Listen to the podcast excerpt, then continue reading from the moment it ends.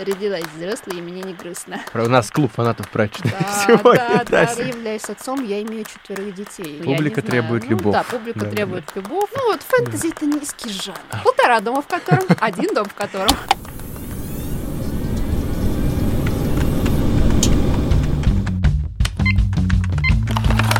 Авторизация.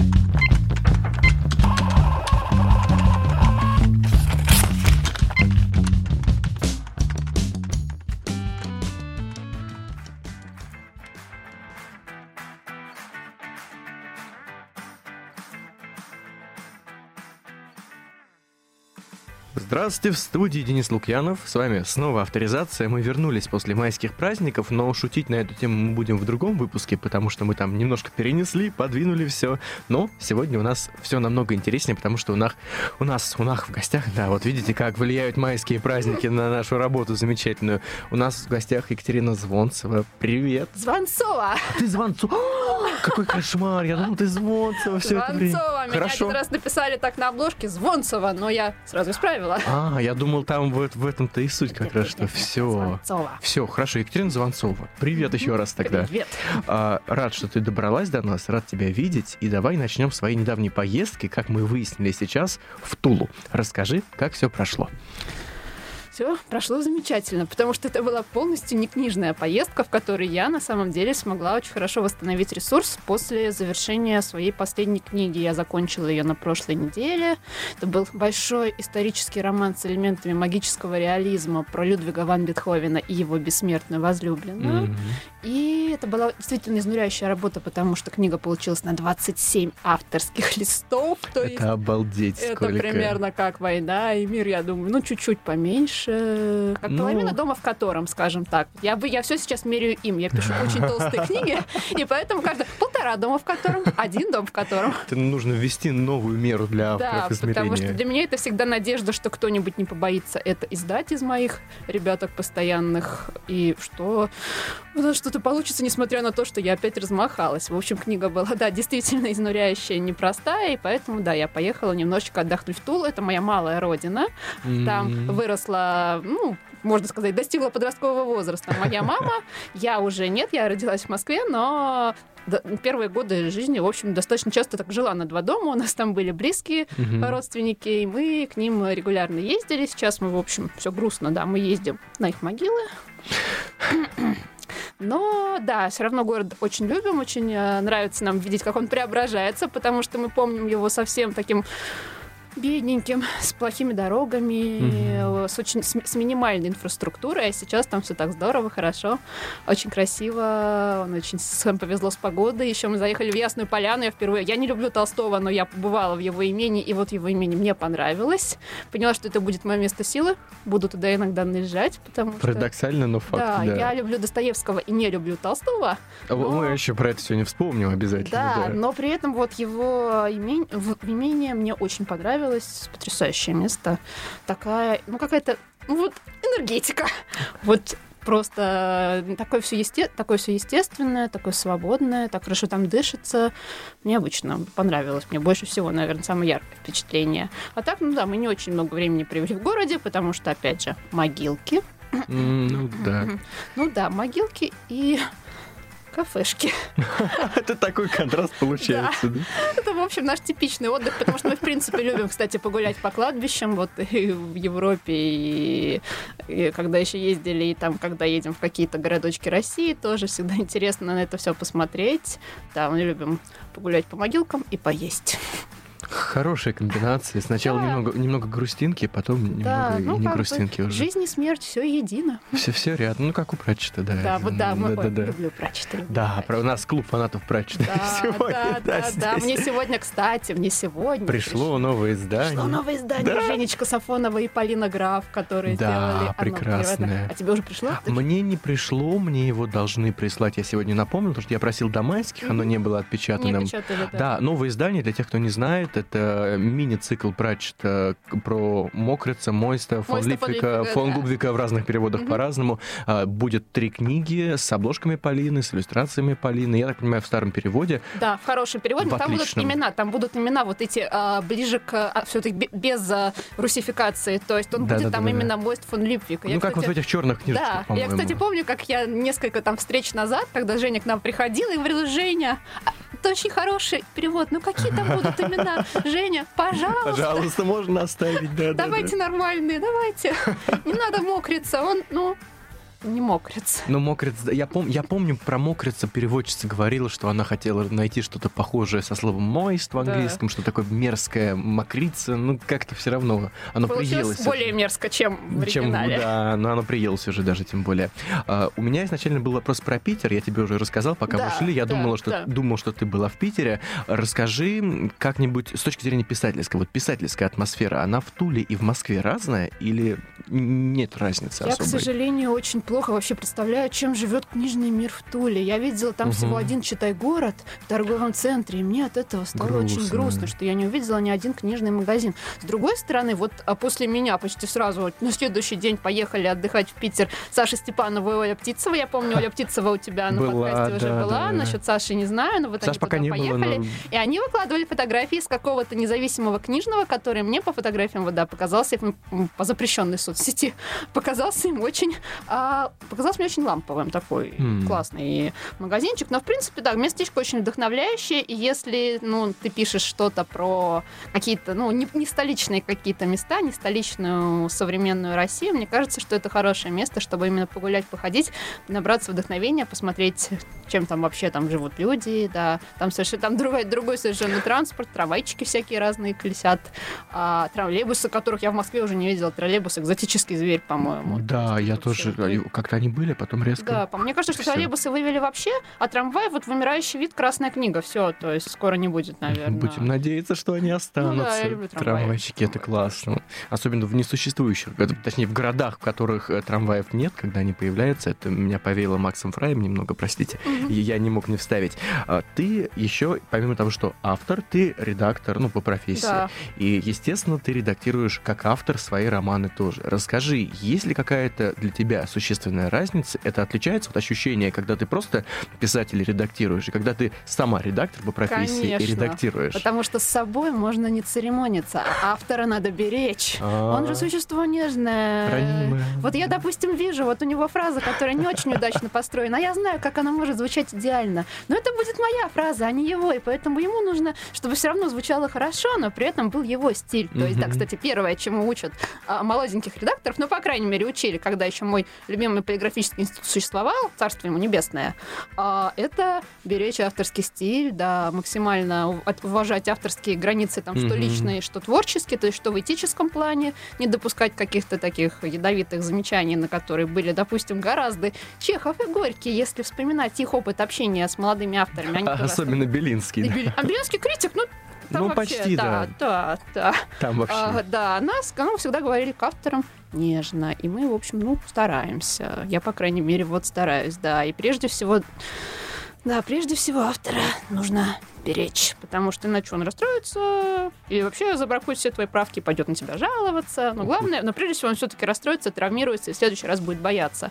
Мне пару раз доставались, да, в работу авторы, про которых там ведущий редактор, ну, который вот выпускает книжку, да, говорил, у человека был травмирующий опыт с литературным редактором. Ты там это поосторожнее, ну, там, как Укутать можешь. в плед, напоить Укутать чаем плед, напоить и чаем, варенье. не вырезать диалоги, не менять пол персонажам, не оставлять на полях примечаний типа автор, не пишите про мужчин, они у вас не получаются. Вот такие вот, да, бывают инциденты, и да, бывает предупреждают, что правда автор колечный уже. Я не колечная. У меня просто, когда я начинала издаваться, редактора нормального литературного, к сожалению, не было. Я сейчас очень об этом жалею. С другой стороны, наверное, лучше никакого, чем травмирующий опыт, чтобы Ну, бояться да, подходить. из э, двух зол да, меньше. лучше уж как-то самому вот выучиться. Да, набить кучу шишек, но зато в итоге вот Да. написать книгу по, редактор, по саморедактуре. Когда бьешь дубинкой сам себя Да. по голове, не так обидно, Да, в конце концов. То есть, получается, а с собой можно не церемониться? С собой да? можно не церемониться. Вот ты смотришь на это, ну ты, ты что вообще думала, когда ты это писала? Что вообще? Вот сейчас это все переписываем, вот прям переписываем. Все хорошо, но переделаем полностью, Да, пожалуйста. все хорошо, но переделаем полностью. А у тебя в МИФе, в издательстве МИФ, э, МИФу огромный привет, с ними так приятно всегда работать, и книжки у них замечательные. Ну, Это на лирическое Да, да, отступление да. Я с ними работаю, я совершенно поддерживаю, да. Вот. У тебя скоро там выйдет книга, которая именно нон-фикшн, про Да. твою редакторскую деятельность, как прочитать роман.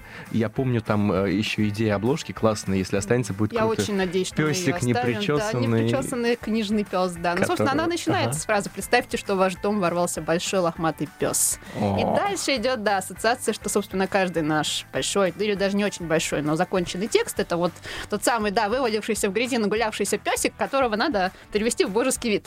Между нонфиком и художественной литературой, когда ты работаешь, сильно ощущается разница или для тебя одно когда и то редактирую же? или когда пишу? Не, когда пишешь. Когда пишу, конечно, но все-таки, когда пишешь нонфикшн, это ближе вот ко всякому такому контенту для соцсетей и так Мгм. далее. То есть нужно, опять же, очень бдеть заветы Ехова, что пиши, сокращай, не надо воды, но Мгм. при этом, чтобы это было как бы живое какое-то такое терапевтичное общение, которое автору зачастую очень нужно, когда он со своим текстом один, и тут вот, да, книжечка должна быть хорошая, э, ну, такая душевная. Мы уже даже подумали над тем, чтобы сделать еще и аудиоформат сразу же. О. Возможно, его буду записывать я. У меня такого опыта нет, и голос противный, но... Да ладно, нормально все. Нет, ау- аудио от авторов это прикольно очень. Ну вот, ре- Потому что они, они чувствуют, как надо читать. То есть там, может быть, знаешь, по, интонациям приседает иногда, но они прям знают, как это все должно Ну вот быть. коллеги говорят, что да, это самый хороший вариант, если сама. Я совершенно да, не возражаю, все, сделаю, если действительно будем.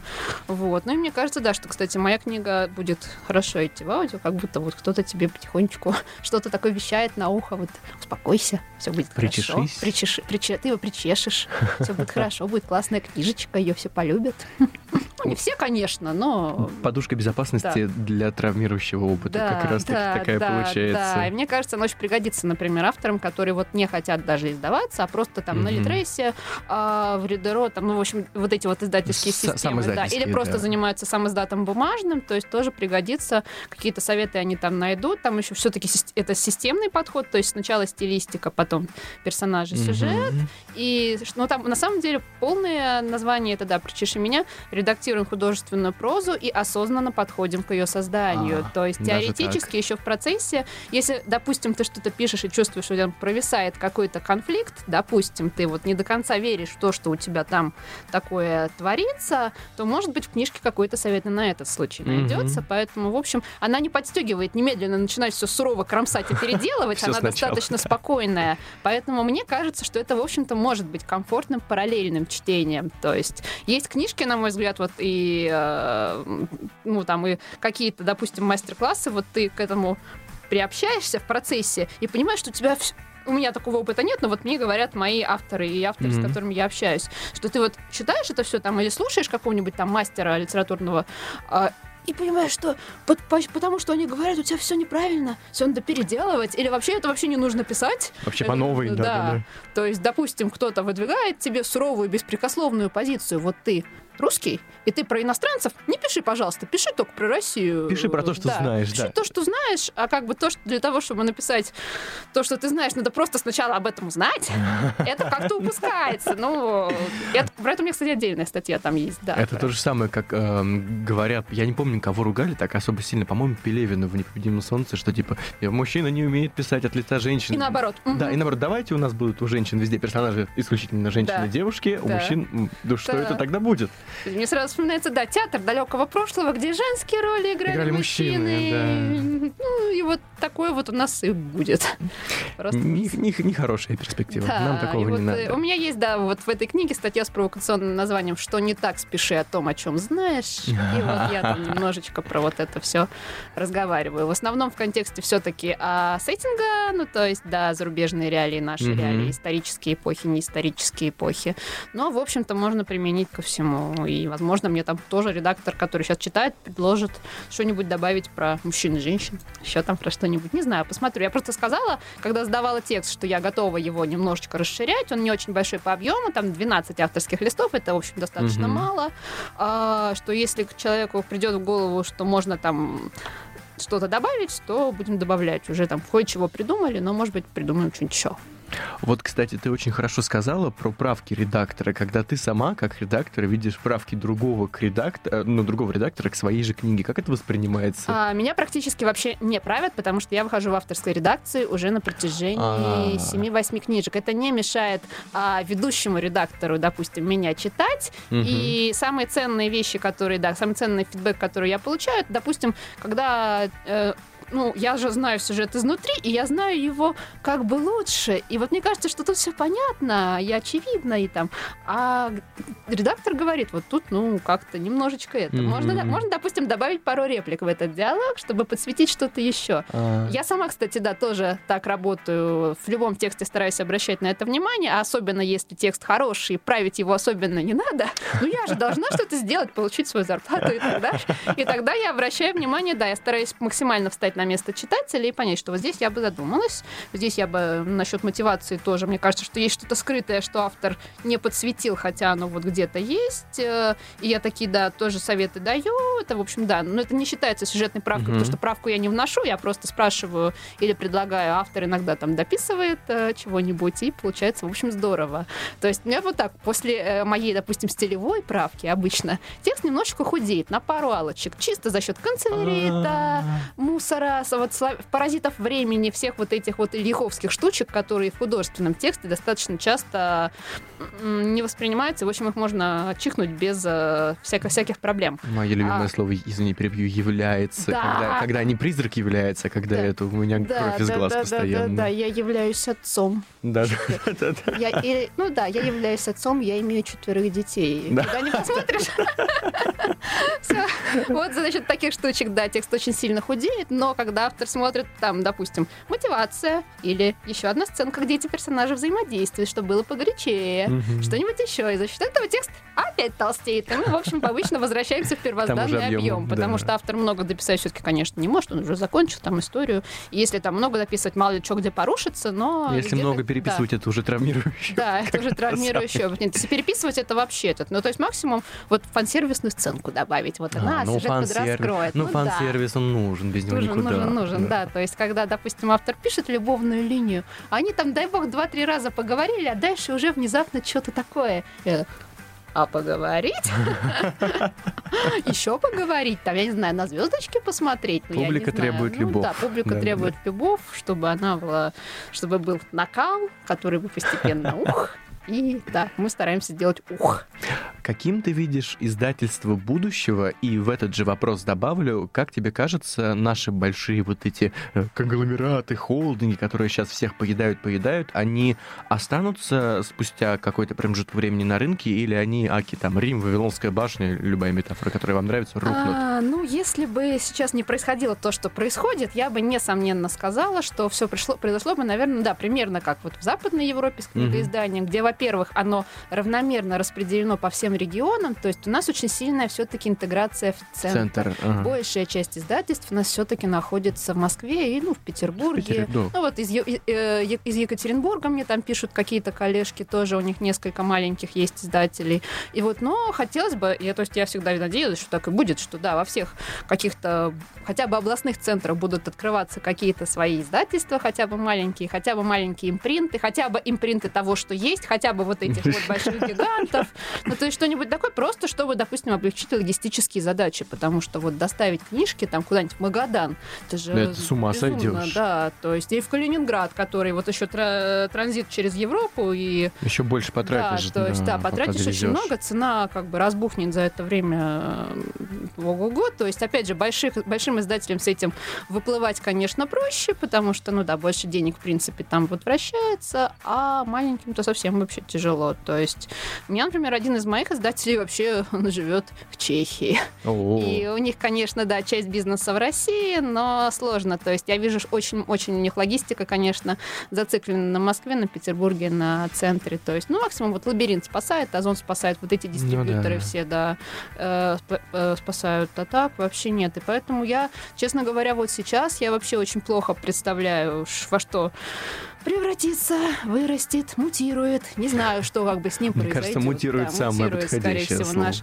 книжный бизнес, учитывая, сколько у нас сейчас всяких этих проблем с бумагой, и с краской, с поставками, с логистикой.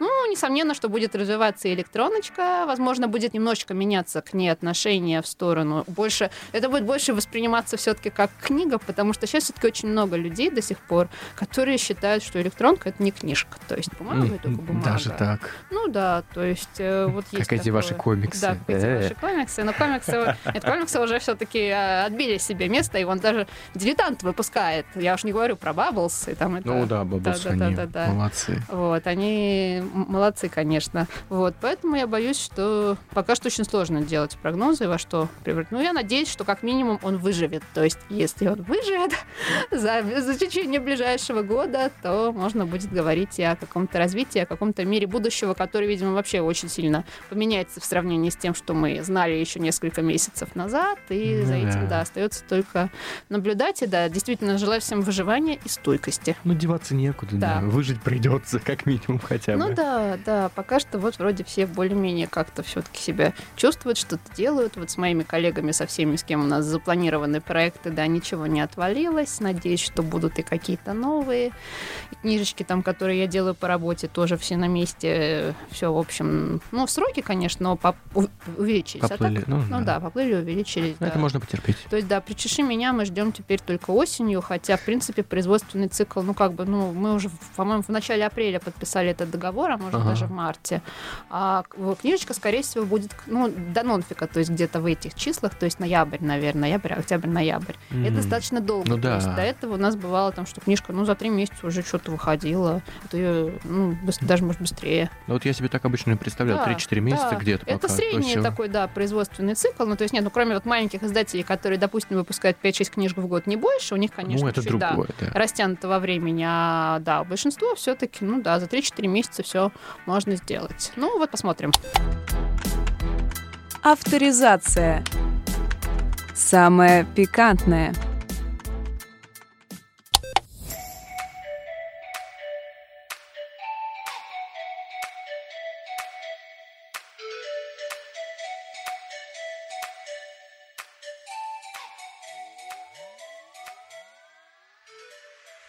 Ты в одном из интервью говорила, что тебе очень нравится период американской истории, который э, вестерн и в сторону жанра, и в Да. сторону, ну, как бы исторического периода, Да, его люблю тоже «Дикий можно Запад», назвать. да. И ты это доказала в «Рыцарь умер дважды», Да, по-моему, «Рыцарь с лихвой. Да, «Рыцарь умер два- умер дважды», да. Там один Почему тебе так нравится этот э, жанр или исторический период? Ну, как больше нравится? Нет, я вообще на самом деле очень люблю историю Америки. То есть мне нравится и американская революция, и гражданская война севера и Мгм. юга, и все, и сама история вот колонизации этих мест. То есть да, она опять же очень травмирующая, и я бы сказала, что это тоже проблема на века, которую никогда никто до конца не Ну, отрефлексирует. а что не то, как- травмирующие в нашей да, истории? что не травмирующее в нашей истории, но да, мне вот кажется, что это все-таки очень интересно, как два народа, ну как бы да, мы объединим, допустим, к- коренных североамериканцев э, в единую общность, и вот и многочисленные представители плавильного европейского котла тоже Да, в да, да. отдельную общность, и представим их, что их все-таки это все-таки две общности,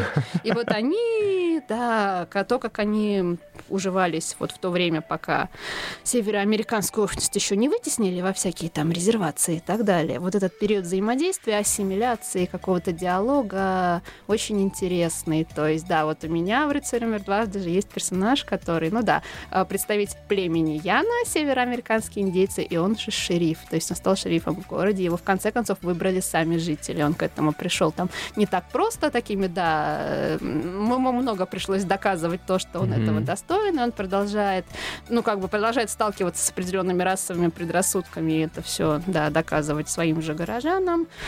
Но вот он прошел этот путь, мне он, опять же, очень, мне очень нравится, вот как, э, как он действовал, мне прям безумно импонирует этот персонаж, да, я вдохновилась, тоже видела фотографию, кстати говоря, с какой-то, какую, какую-то, по-моему, 1880-х годов, какой-то О. черно-белый снимок, да, с, с краснокожим шерифом, грубо говоря, да, выражусь немножечко нетолерантно, Нормально. ну Да. да. то есть, в принципе, слово краснокожий еще все-таки не такое м, стигматизированное, как черный, и вся вот эта вот История, штуки, да.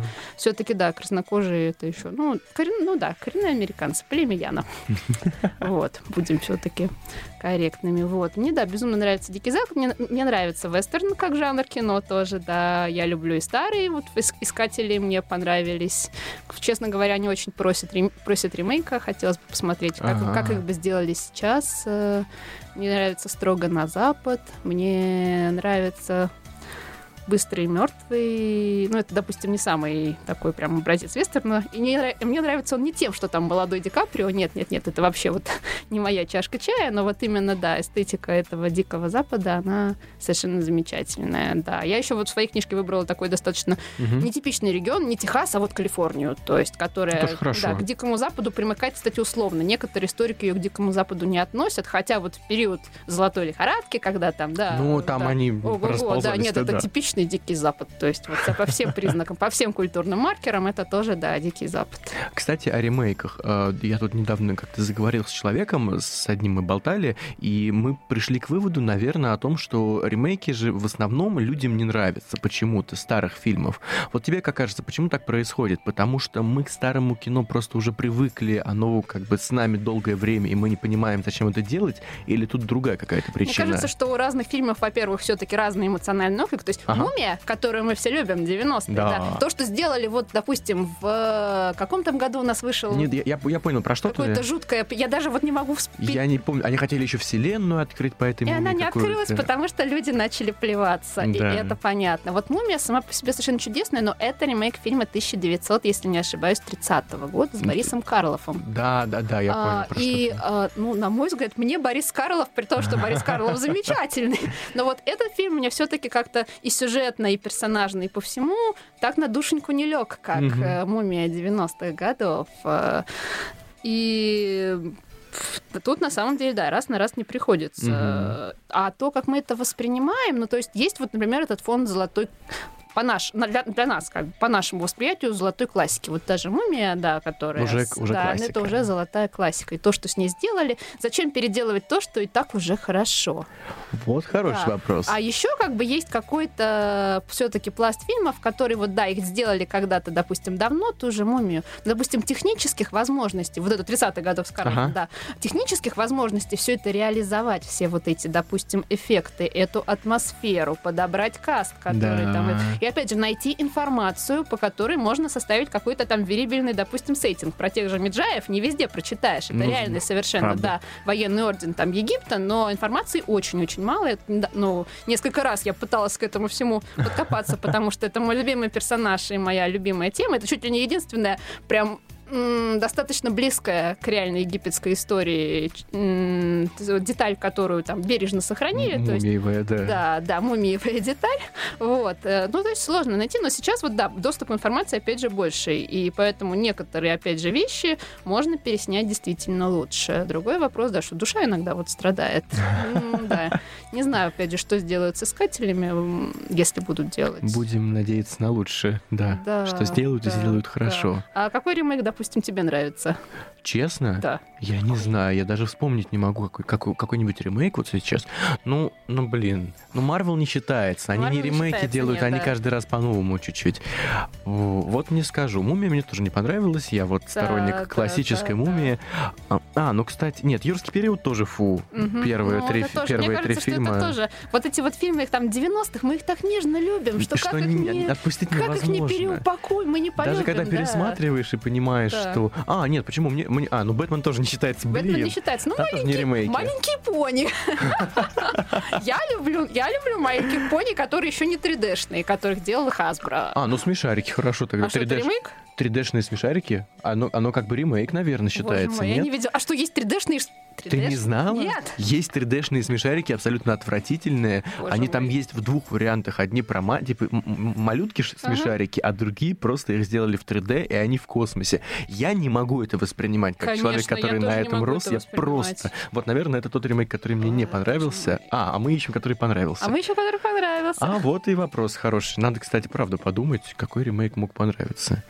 Я вот, ну да, не могу такого. Вот тоже сходу не могу ничего сказать. То есть, А, бы, ну окей, хорошо, ремейк в «Властелина колец», потому что... В с- а, тоже в- есть уже. а, Есть, выкладывали в «Мире Мгм. фантастики» было несколько Мгм. постов, нашли советскую адаптацию «Властелина колец», Мгм. которая, ну знаешь, она сделана в формате больше Мгм. даже не фильма, а вот э, спектакля, снятого типа как «Здравствуйте, ваша тетя», Мгм. но вот «Властелин колец», представляешь? Ничего И там, себе. естественно, меньше графики, меньше всего этого. Он такой очень трешовый, странный, Мгм. но понятно, что Джексон сделал просто... Да. То есть он сделал его, он делал в какой-то степени ремейк этого фильма. Но он не знал, наверное, о нем. А, Мне кажется, вот ты знаешь, вроде как можно ремейком назвать, а вроде как ну, я не уверен, что Ну Джексон да. знал о существовании советской Да. адаптации «Властелина колец». Я-то не знала. Вот я видела пару кадров вот недавно и думала, что это какой-то фейк. Не, это, это реально они отрыли, оказалось, даже долгое время обсуждали, как же это так? крутили. Вообще таинственно пропавший, таинственно пропавший. Как мастер. Маргарит когда-то пропадал, я помню какой-то фильм. Ну, Булгакову можно, да. Можно? Каждый раз, когда мы здесь говорим про Булгакова, у нас что-нибудь потом происходит. А, Там сломается пульт, мгм. еще что Нет, ну так, мимолетом можно, но когда подробно, Мгм. это всегда Мгм. такая проблема. А Фэнтези — это попытка убежать от реальности или переосмыслить ее?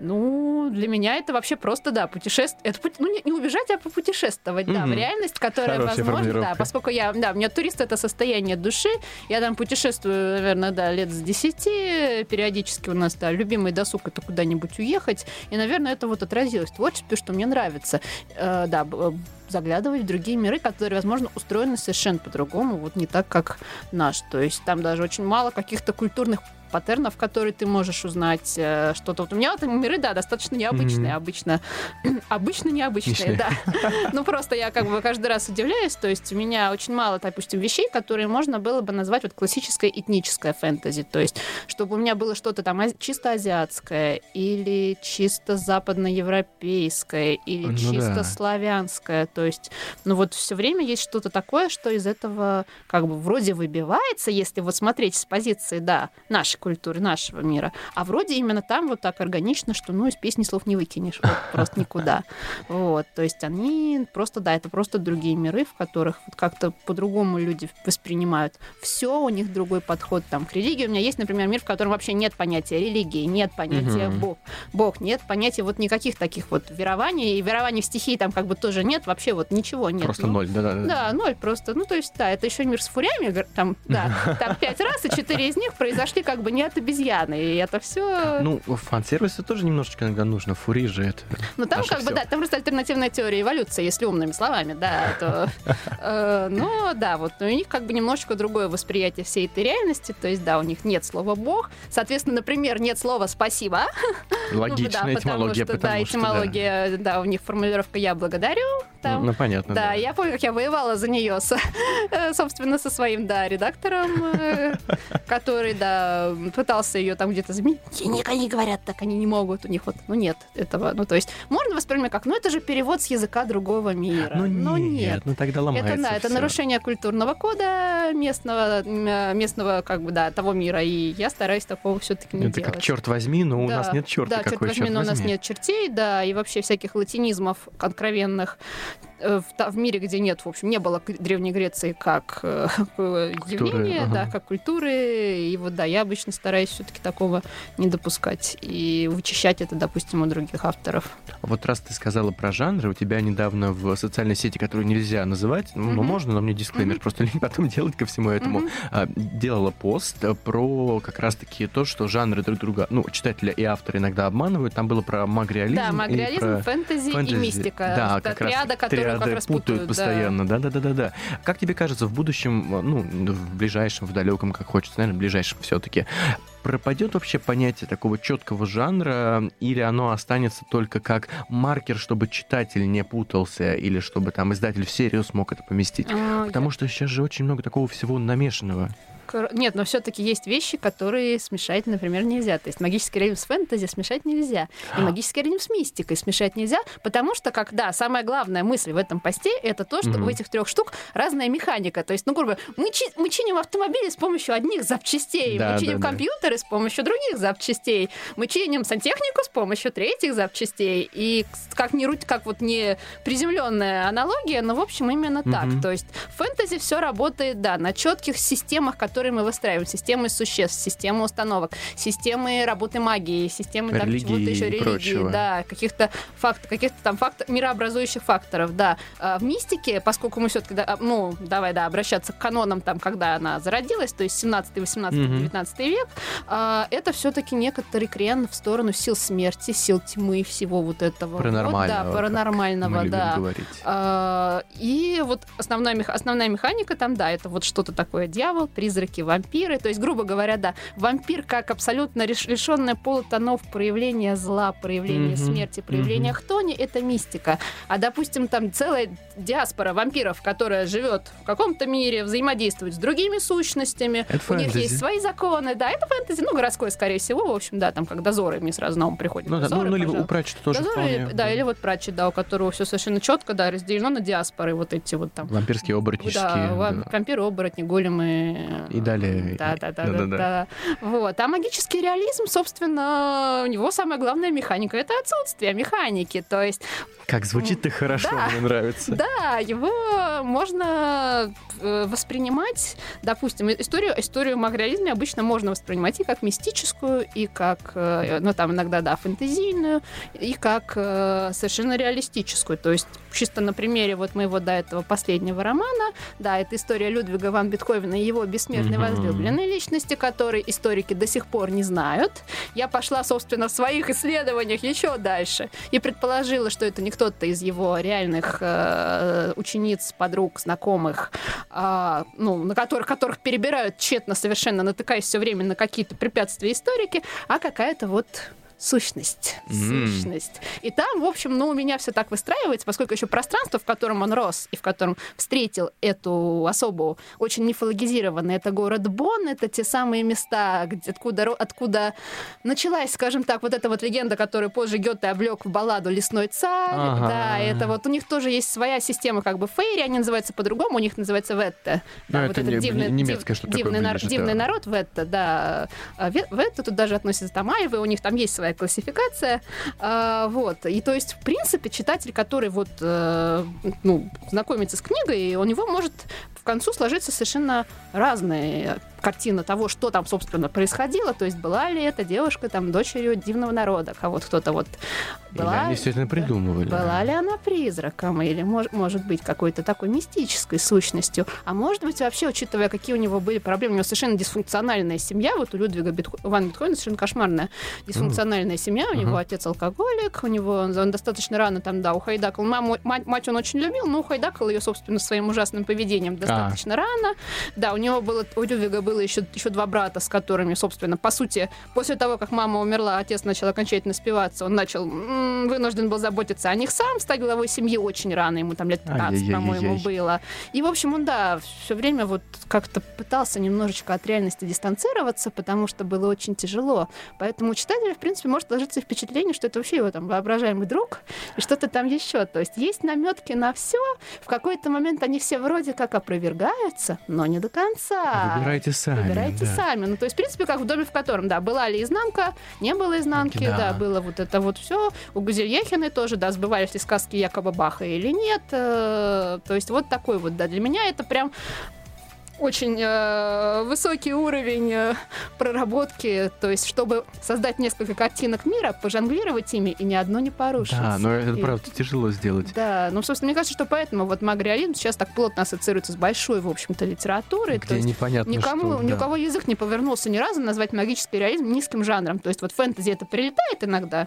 что вот Ну, как, фэнтези это как не- иногда, Да. довольно часто. Ну вот фэнтези это низкий жанр. а вот Я не читаю, а вот магреализм. Да, это, это другое. то есть, как бы, в общем, понятно почему, потому что, ну, со стороны, наверное, да, уже, как я описала, да, что это Да.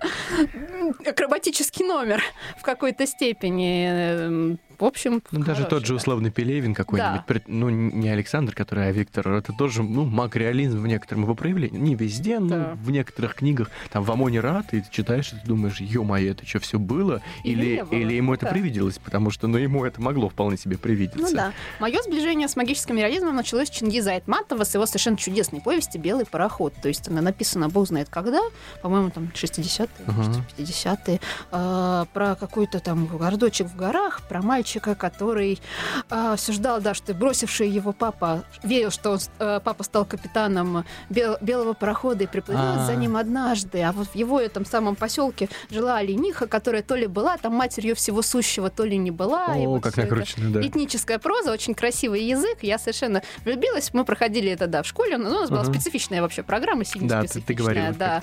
А, но вот я тогда не, не знала даже, так, нам как бы да, дали почитать книжку, а термин, в общем-то, не объяснили.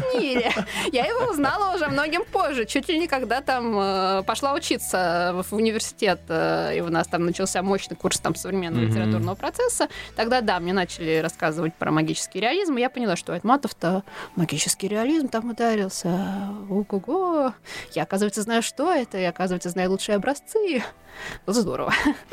К теории бесконечных обезьян, последний вышедший на данный момент твоей книги, как раз-таки, ну, для меня это магреализм да. Это, это, это, он, это он родимый, ну, да. да. Ну, вы, вы можете думать, что это просто реализм, но в конце вы поймете, не, не, почему, магический, магический. почему магический. А, у тебя там есть такая интересная фраза, чем больше звезд на небе, тем меньше из них светит ярче. Она чуть у меня изменена, возможно, mm-hmm. не в том формате. Да. Я за нее зацепился, мне пришла на ум другая, даже не фраза, а такая, ну, устоявшаяся конструкция. А, сейчас я ее вспомню, чтобы она была дословно примерно сильные люди э, рождают э, легкие времена, легкие времена рождают слабых людей, слабые люди рождают тяжелые времена, тяжелые времена рождают сильных людей. О, да. Ты согласна с этим?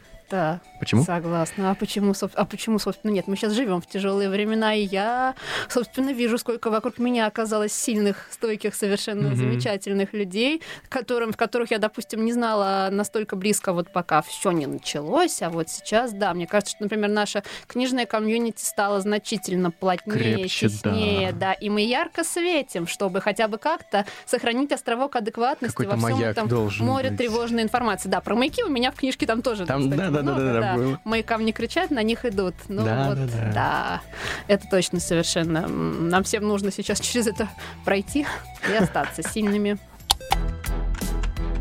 Авторизация.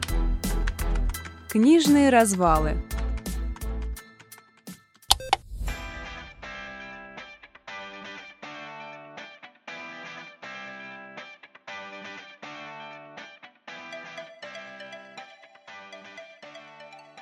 Тебя Павел Викторович, э, главный редактор и редактор, он еще и Варя. Ну, для тех, кто не читал, вдруг вы не читали эту книгу еще, Варя, главная героиня, писательница, которая вначале э, умирает при странных ну, да, главная героиня, которая умирает, умирает. до, Отлично, до да. пролога. Ну, по сути, да, да, да, да, так это работает. А, и дальше уже там идет расследование с трех сторон, собственно, от редактора. С одной стороны расследование, с другой рефлексия, с ну, третьей что-то такое. Ну, да, да. что-то магреалическое да. еще с третьей. Да. А, со стороны главного редактора, собственно, ее, ее редактора, со стороны стороны полицейского, который еще и фа... милиция... Нет, полицейский След... уже следователя. Следственный уже, комитет. Уже, уже поли... ну, у нас сейчас уже полиция. Ну, да, общем, а я все сказать, еще... что полиция. Я живу да. еще в милиции, все, угу. да. Я и... тоже, ну... который еще и фанат. Я там, и вычесывала, я там и вычесывала, кстати, да, а, да? милицию, потому что... Постоянно да, на ум приходит. Да, милиция, милиция. И третье, как бы, звено, это ее коллега по да, перу, тоже автор, писатель. Да, а, и вот главный редактор говорит, что литературная критика почти умерла сейчас, и мы сместились вот в это понятие блогеров, потому что нам э, важен не разбор критический, а эмоциональная оценка, да. как я ощутил. На твой взгляд, литературная критика когда-нибудь займет тот же пьедестал, который она занимала, или уже не вернется она так Мне высоко? Кажется, тут дело не в, э, собственно, даже не в количестве критиков, не в том, что их там мало, да, и что сейчас, кстати, да, на это не очень охотно, как я смотрю, идут именно учиться, а, в принципе, в отношении, да, что людям стало как-то вот ценнее не послушать экспертное мнение, потому что экспертных мнений везде, в каждом утюге mm-hmm. просто слишком много. А Особенно именно вот, да, люди сейчас очень сильно ценят а, естественность и возможность выплеснуть эмоции, и mm-hmm. поэтому, да, у блогеров большая аудитория. К авторам, собственно, тоже вот идут читатели, чтобы видеть, как они там, чего эмоционируют, mm-hmm. чего они там, да, как они проживают не только уже там э, реакцию на отзывы на свои истории, а само вот написание этих да, историй. Да, То да. есть, да, мне кажется, что людям, в принципе, очень не хватает вот внутренней кухни. Да, внутренней кухни кухни, да, инсайдерских каких-то вот Да, штучек. ну все э, любят да. инсайды. Да, и, собственно, да, и, эмо- и эмоции, собственно, эмоции как, а, скажем так, делателей вот этой самой кухни, деятелей, да, а так и возможности как-то вот проявить собственное. То есть люди идут в блогинг именно, не идут в критику, а идут в блогинг, потому что надо как бы, блогеру надо вот не с хорошей миной, эта книга занимает в литературном процессе вот такую вот Советское телевидение, веху, да, да. 80-х годов. Да, а вот именно «А, вот я прочитал, и оно Душа вот, вот такое, да, и вот здесь вот это вот классно, и это вот классно, и это вот классно. Ну, а кому-то вот наоборот нравится, когда это говно. Ну, черный пиар тоже пиар, да. Кому-то кому-то интересно, что же там настолько плохо, что это все читают. да. Дайте-ка я А почитаю. кто-то принципиально, допустим, опять же, не выносит этого блогера, типа, ну, значит, хорошие сапоги надо брать. Ну, так тоже работает, да. Почему нет?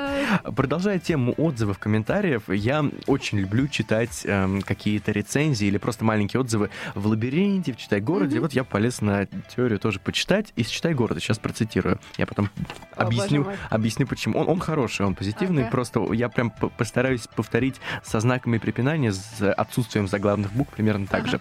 Когда только начала прочтение, жутко раздражал персонаж Варвары с маленькой буквы. Она казалась какой-то однобокой, просто не такой, как все, в кавычках, точка с маленькой буквы. К концу же ее очень полюбила. Рада, что автору удалось раскрыть персонажа. Два восклицательных знака. Конец цитаты. Истории о не таких, как все, на твой взгляд, они снова в тренде или они уже умерли? И насколько это клише остается еще клише? У меня как бы вообще очень странная позиция, что каждый из нас в чем-то не такой, как все. И поскольку Варя мертва, мы видим ее исключительно глазами людей, для которых она была очень Да. значимая. И именно, кстати, в этом контексте все эти три рассказчика максимально ненадежные. То есть мне как раз кажется, что она не была не такой, как все, потому что я смотрю на нее со стороны, как бы как персонажа, с которого, допустим, есть какая-то часть похожего на мой опыт, то есть это ни в коей мере там не я, но я, допустим, понимаю, почему у нее были там проблемы с историческими личностями, с написанием романа, Да. когда она там сильно выгорела, напилась и там вообще вот это вот все. Да, я вот это вот все понимаю, потому что сама много, например, с исторической прозой очень работаю, это действительно эмоционально а, тяжело, но вот да, меня, ну как бы Варя, ну авторы, авторы, я знаю кучу авторов, в общем, с какими-то похожими таракашками в голове, и да, а как бы что для Павла, который ее любил, что для э, Дмитрия, который в какой-то степени там, да, идеализировал, и, в общем, ну как бы упущенные возможности всегда кажутся нам намного, Намного, да. ярче и э, круче и важнее, чем вот, э, да, ну то есть, ну где-то Потому тормозить. что они не Да. совершились. Да, да. потому что они не совершились. Ну и как бы Женя ее тоже любит, потому что у него очень, в общем-то, маленькое, маленькое ближнее окружение. То, что туда кто-то пробрался, это уже как бы, в общем, да, для него вот очень важно. То есть и то, что человека не стало, да, для. Него это, конечно, безумно болезненный опыт и так далее. Вот, поэтому, ну, да. А так, в принципе, ну, да, я, и мне кажется как раз, что вот эта вот позиция, что каждый из нас в чем-то не такой, как все, как раз должна в литературу пробиваться всеми путями, чтобы люди, ну, не воспринимая себя как какую-то маленькую песчинку, которая ничего не может нигде поменять, ничего не может нигде Мгм. сделать, никому не может там дать какой-то созидательный свет, там что-то еще. Чем больше мы, да, начнем ценить себя, собственно, тем э, мир, я думаю, что будет лучше. Да, если каждый, каждый будет готов ударить себя кулаком, говорит, да, я не такой, как все, То да, возможно. да, среди десятков других, не таких, как все. То есть мне вот это вот, да, пушкинское, мы все глядим в Наполеона, и оно немножечко Да, да, да. душновато.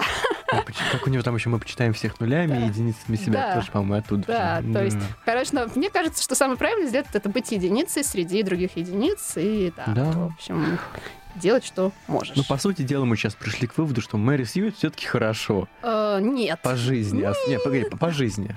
А И- что или- значит Мэри Сью? Что, что такое Мэри Сью?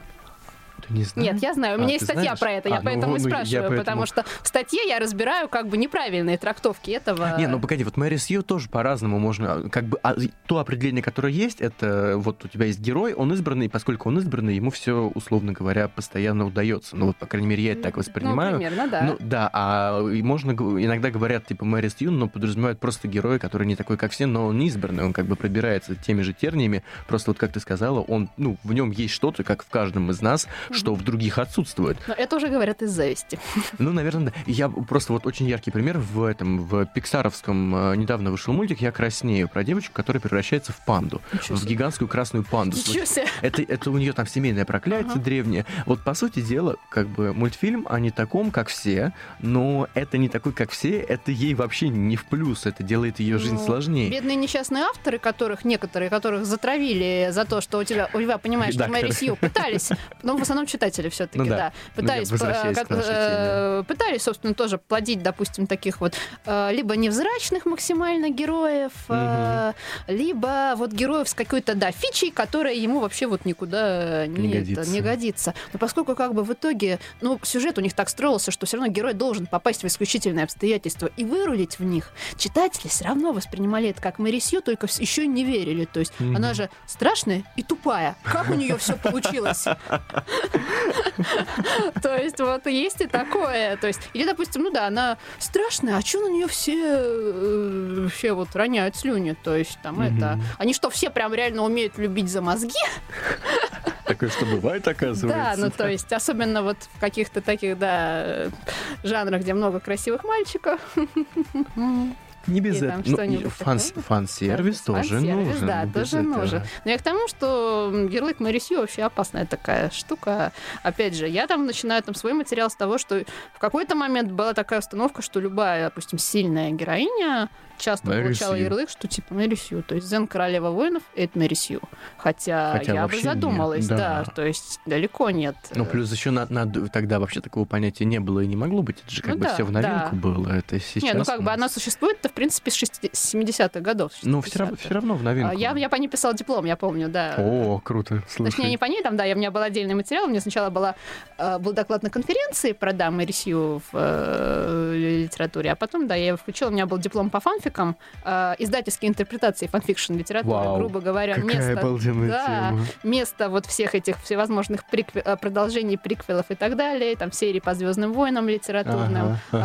а, серии книжечек по Варкрафту, как они все интегрируются в издательский бизнес, да. Ну, на тот момент, их, Здорово. конечно, было меньше. Ну, сейчас Если их бы, да, сейчас, если бы я училась сейчас, то, конечно, у меня было бы больше там материала, но я там избирала разное, да. Ты бы уже на монографию потянула тогда Ну, да, целую. да, но это был очень интересный опыт, опять же. У нас в издательстве, где я тогда работала, выходила серия книжек а, детские детективы про уличных мальчишек, с которыми сотрудничал Шерлок Холмс вот в каноне. У него там в каноне были А, да, да, я мальчишки-осведомители, да-да-да. которым он давал денежку, они там ему что-то это. Вот там были про них, про их расследования какие-то свои. Совершенно прелестная английская, если я не ошибаюсь, покупная серия. Вот. Ну, Мне, мне нравилось, да. И вот на- я на нее там посмотрела и думаю, надо про это написать, потому что направление развивается, но Ну, явно здорово, да. перспективное, да. То есть это был, бог знает, там 2013 год, то есть 9 лет назад. Даже, ну, в общем, 12 я начала это разрабатывать, 10 Ага, лет ну, назад. 10, да. да, плюс-минус. Э, совершенно потрясающая тема, да. И вот туда немножечко, да, вплелась немножечко про Мэри Сью, про, потому что, ну да, такая такая фигня туда тут Но тоже это как, имеет как, место. знаешь, как, э, господи, спутники Марса, Деймос и Фобос, вот тут то же самое. Спутник фанфик, это, там, я не знаю, Мэри Сью и рояль в кустах, условно говоря. Да. Ты так кашляла. Иронично просто не просто представила. Мэри Сью, вылезающий из рояля. Как вот стриптизерша из тортика. Прекрасно, просто а- апогей вот таких нехороших фанфиков. Кусты, рояли оттуда. Да-да. Ой, как смешно получилось.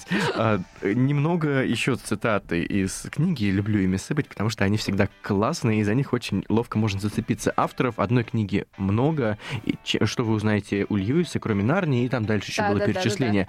Ты как-то стараешься не стать заложником одного романа или просто... А у меня не получается им встать, потому что у меня все книжки максимально разные. То есть, э, и в основном, да, люди стремятся понять, а что она еще такое может выкинуть. Э, Вот, у меня, я думаю, что не получится э, стать автором одного романа, потому что они как бы все настолько разные, что меня за что-нибудь, что-нибудь из моего романа помнят там по каждой вот книжке, то Ага. есть их вышло уже 11 штук, вот из каждой кто-нибудь что-нибудь помнит. Кто-то вот помнит, любит, бой- любит фурей, вот этих вот Казмира. Кто-то да, больше да, Дикий да, да. Запад. Кому-то пираты, кому-то Дикий Да. Запад, кому-то композиторская вся вот эта история. То есть у меня же уже была линия Моцарта и Сальери в романе «Иди на мой голос, и вот сейчас еще будет про Бетховена.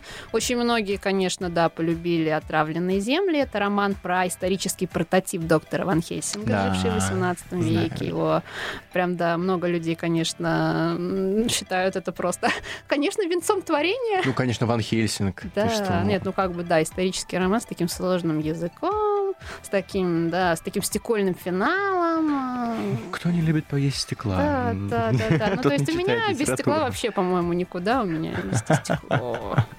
Вот, ну, в общем, я стараюсь как бы не стать. На самом деле, я так смотрю, я просто пытаюсь вспомнить, вот, допустим, с кем я издаюсь с 2015 какого-то там года. В общем, я как-то не могу, например, сказать, что у кого-то вышла книжка, я вот люблю только ее, а все, что там человек дальше намахал, мимо меня уже. Наверное, я такого Я тоже не такого не вспомню. припомню. Прям, чтобы одного А, одного романа. Ну вот из э, других авторов у меня как-то пока не срослось Гузель Яхиной. Она для меня так и осталась вот автором «Детей моих», потому А. что ни а, Зулейха, ни, Ни вот «Эшелон». этот эшелон мне как-то ну, не отозвались. То есть, ну, я поняла, что там нет того, за что я полюбила «Детей моих». То есть я ни в коей мере там не говорю, что эти книжки хуже или там что-то еще. Но как бы в основном, на мой взгляд, понятие автора одной книги очень субъективное. И опять же, Ну, как все в литературе. да, опять же, и когда книг, книг у автора, допустим, много, а вокруг каждой формируется какой-то такой очажок любви, и, в общем, автор прекрасно с этого живет, и люди тоже, да.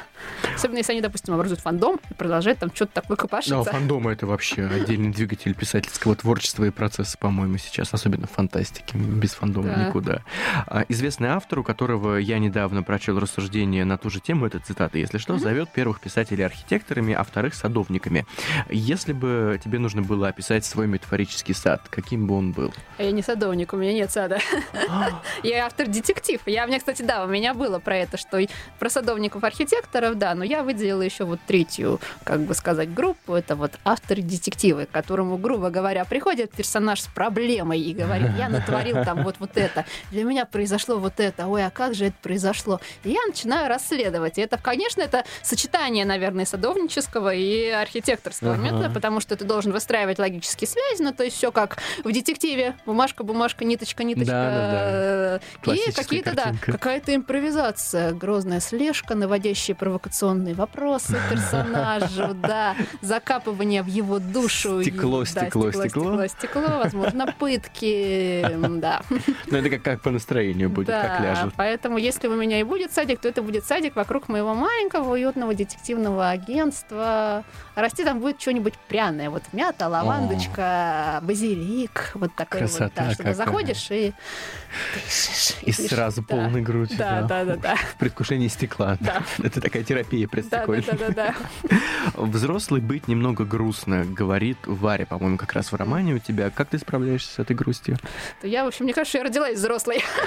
Поэтому я, наоборот, очень плохо представляю себе другое, э, другую, как бы, какую-то картину мира. То есть я не сомневаюсь, что у меня там все поберно, где-то есть внутренний ребенок, и он, в общем, даже нормально себя чувствует. Я думаю, что он там летает в какой-нибудь Нетландии, опять же, А. ему хорошо и классно. Но, да, я, наверное, родилась взрослой, и мне не грустно.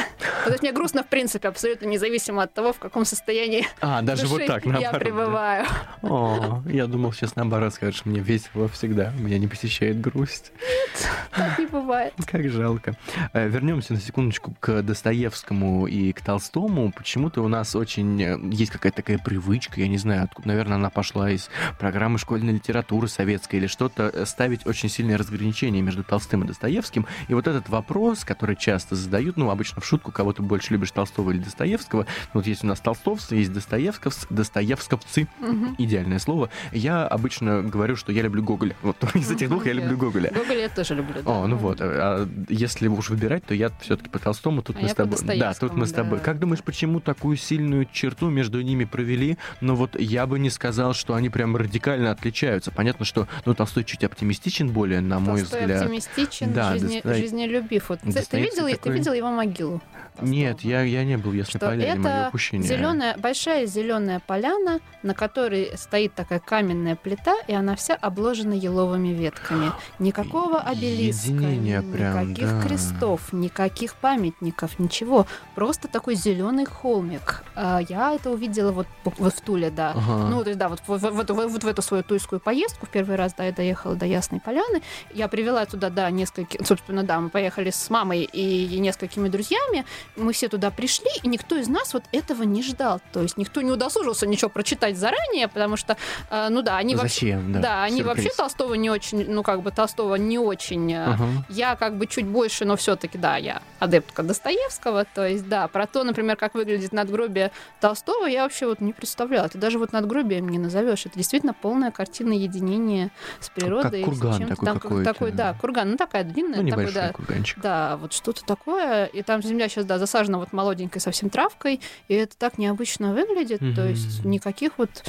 И вот мне кажется, что вот на самом деле в этом, да, ты то, как ты умер, ты то, как ты лежишь, в том числе есть некоторое различие между ними. Но, в принципе, конечно, Достоевского я бы определила одним словом, которое он очень активно использует вот в моем любимом его романе «Братья Карамазовы», это. «надрыв». А, У ну, него нет ни одного да. персонажа без надрыва. В общем, говоря современным языком, без травмы и ментального расстройства. Ой, какую книгу ты напишешь, да. вот да. И, э, а у Толстого все-таки есть какие-то более-менее психически здоровые, более-менее эпикурейские, более-менее такие, да, как-то единые с какой-то мировой гармонией вот люди. То есть не везде, конечно. Но вот я не беру чисто, да, у меня, ну, если как бы все-таки брать Толстого, у меня любимая история все-таки «Война и мир». Притом Ну. мне нравится там абсолютно нетипичный персонаж, который ну, очень мало кому нравится. Я люблю Василия Денисова, он второстепенный Денисов. Денисов очень классный. Да, Денисов очень классный. Вот мой совершенно любимый.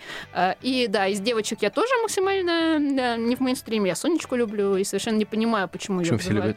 пустоцветом. А, и почему все любят Наташу, Все любят- да? Почему все любят Наташу, я, допустим, да, тоже не понимаю, Ну, но меня, центральный это, герой. но меня это как бы не очень мало волнует. А вот когда, ну, очень мало волнует, а когда вот как бы и критики, и там, по-моему, даже сам автор, в общем, эти намеки дает, начинает абьюзить совершенно нормального персонажа, хорошую как бы девчонку, да, которой там не досталось тех возможностей, которые были у Наташи. Она же там, насколько я помню, то ли приемная, то ли Она, сиротинушка. она как бы, да. да, вот, не- то есть она немножечко на отшибе этой всей семьи. Она, как- я, я может, не помню, она, по-моему, в Денисова влюбилась как раз там на А. Или нет? это, Не она. нет, Денисов влюбился в Наташу и пытался к ней свататься. А, а, да, а мне казалось, что еще Сонечка. Соня нет, нет, Соня, все, значит, Соня любила помню. Николая все, все, все, все, всё, время а, до всё. самого конца. Я думал, это тоже она что-то очень трогательно, то есть, на мой взгляд. И вот то, что, опять же, мне совершенно не нравится ни Мария, как там ее Балконская, э, Вал- Балконская же, да, Мария? Балконская, Балконская, Да. оставим, да. Да, да, да. Нет, я просто... Балконская она, по-моему, Да, да, б- б- Балконская. м- м- мне не нравится ни Мария, ни, Ната- ни Наташа. Ну, как бы, мне бы, наверное, нравилась Вера, если бы ее раскрыли чуть лучше.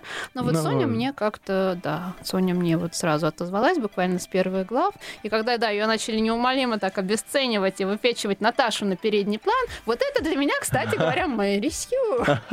Немножечко так, если подумать. Мэри Сью, да, Мэри Сьюшности. Да, то есть Мэри Сью до Мэри Сьюшности, когда персонаж выводит в центр, в него безоглядно влюбляют чуть ли не там всех, даже тех, кому вообще совершенно не до любви, как там, там Денисова. А, и у нее, опять же, все идет как, в общем-то, по маслу, и даже если какая-то проблема, что-то вот они там, это какая-то беда, но все равно там из этого всего выкарабкается и Выкарабкается. получит поддержку и все вот это Да. вот, и ничего ей не аукнется. Вот это вот для меня прям махровейшие признаки Мэри Сью. И я таки, мне такие персонажи сразу вызывают отторжение. Ну и да, один из самых ярких для меня, кстати, маркеров Мэри Сью, вот про который я, собственно, да, наверное, скажу, раз мы все-таки поднимали Да, эту да, тему. конечно. это вот когда на фоне какого-то персонажа все остальные, вот все-все-все просто ну, где-то вот она вот здесь, а они вот где-то здесь, вот ниже плинтуса. То есть, допустим, Мгм. женские персонажи, и вот их там много, и они все, в общем, Как-то на второй план сразу тени. очень То есть сильно. Мария, про нее там, по-моему, открыто же говорится, что она типа, ну, не, ну, он- автор называет ее некрасивой. Я там не знаю, насколько она красивая на самом деле, но, ну, по-моему, да. такое, да. Да, что, да, Сонечка вообще вот да, ни- ни- никуда, ну, в общем, она затеняет всех, и мне это, конечно, э, не близко. Ну, короче, если что, Достоевский писал бы автофикшн, Толстой писал бы фанфики. Да, Распределились э, сферу влияния да, между да, да, ними. да. Причем, да, максимально травматичный автофикшн, да. Да. Ну и напоследок, Варя, когда говорит о том, для чего она пишет, она рассказывает, что для нее это способ помочь людям выбраться из окружающей их тьмы. И при этом в издательстве даже есть специальная серия, которая «Свет была... во тьме», да. да. «Свет во тьме», э, «Lux э, Tenebris», простите Мгм. мою латынь. Мгм. Как сейчас э, людям выбираться из окружающей нас тьмы, кроме как спасаться какими-то определенными книгами? Ну, мне кажется, что, в принципе, нужно помогать друг другу, помогать всем, кому можешь помочь. То есть, там, допустим, помогать вот фондам. э, Вот я, да, была тут несколько... А, в субботу, да, в субботу была Мгм. на благотворительном маркете «Фонарь», и там была вот эта вот очень светлая, поддерживающая, конечно, атмосфера. Который хлеб в собралась. заводе был, да? А, нет, нет, нет, Или это другой? а, кафе Март, а, Петровка. А, Петровка они у меня 20, перепутались просто. 25, Ага. если я не ошибаюсь. Вот, совершенно, да, замечательное мероприятие. Мне кажется, что, да, книги там просто, да, разлетались как горячие пирожки, а значит, для дома с маяком собрали... Так, он у нас какой-нибудь агент? Нет? Надо запикать? да, нормально, не-не-не, говори. Ага, Если хорошо, что, просто да. пометим. В общем, да, да, в общем, они собрали достаточно много, по-моему, средств, потому что люди очень активно в этом всем участвовали. Мне кажется, у нас сейчас есть эта потребность как бы помогать, потому что, ну да, пом- помогая, опять же, мы все-таки как-то поддерживаем атмосферу равновесия и даем немножко света всему тому, что вокруг нас э, Разжигаем огонь. происходит, да, разжигаем огонь, потому что, ну, да, чем больше будет все-таки таких светлых точек, тем проще будет, да, эти темные времена пережить, так как мы, ну, и пытаемся.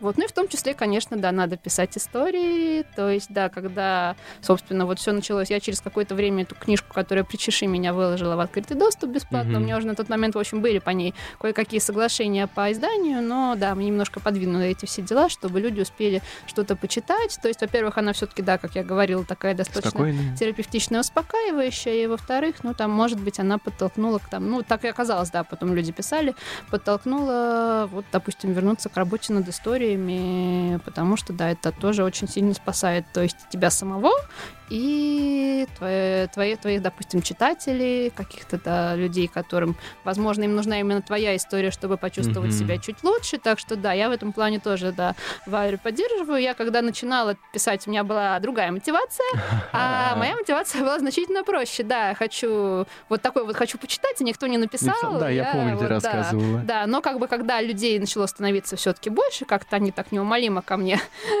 прицеплялись, Притягивались. притягивались, да, что-то такое. На свет маяка. Да, ну, я правильно. поняла, что, в общем, да, это очень тоже хорошая мотивация, тоже, да, нужно, очень здорово, что люди, ну, как бы я вижу, что людям это нужно, что людям от этих книжечек хорошо, и тоже, да, очень здорово. Вот. Спасибо тебе огромное, что пришла сегодня к нам. Спасибо, Было что очень- пригласили. А, Это мой первый подкаст. Вот, с боевым крещением тебя. Спасибо. Да. Было очень здорово, а я всех призываю не отключаться. В конце мы по традиции читаем отрывок романа «Теория бесконечных Ничего обезьян». себе, вот эту традицию я не знаю, я не знала. Пока-пока.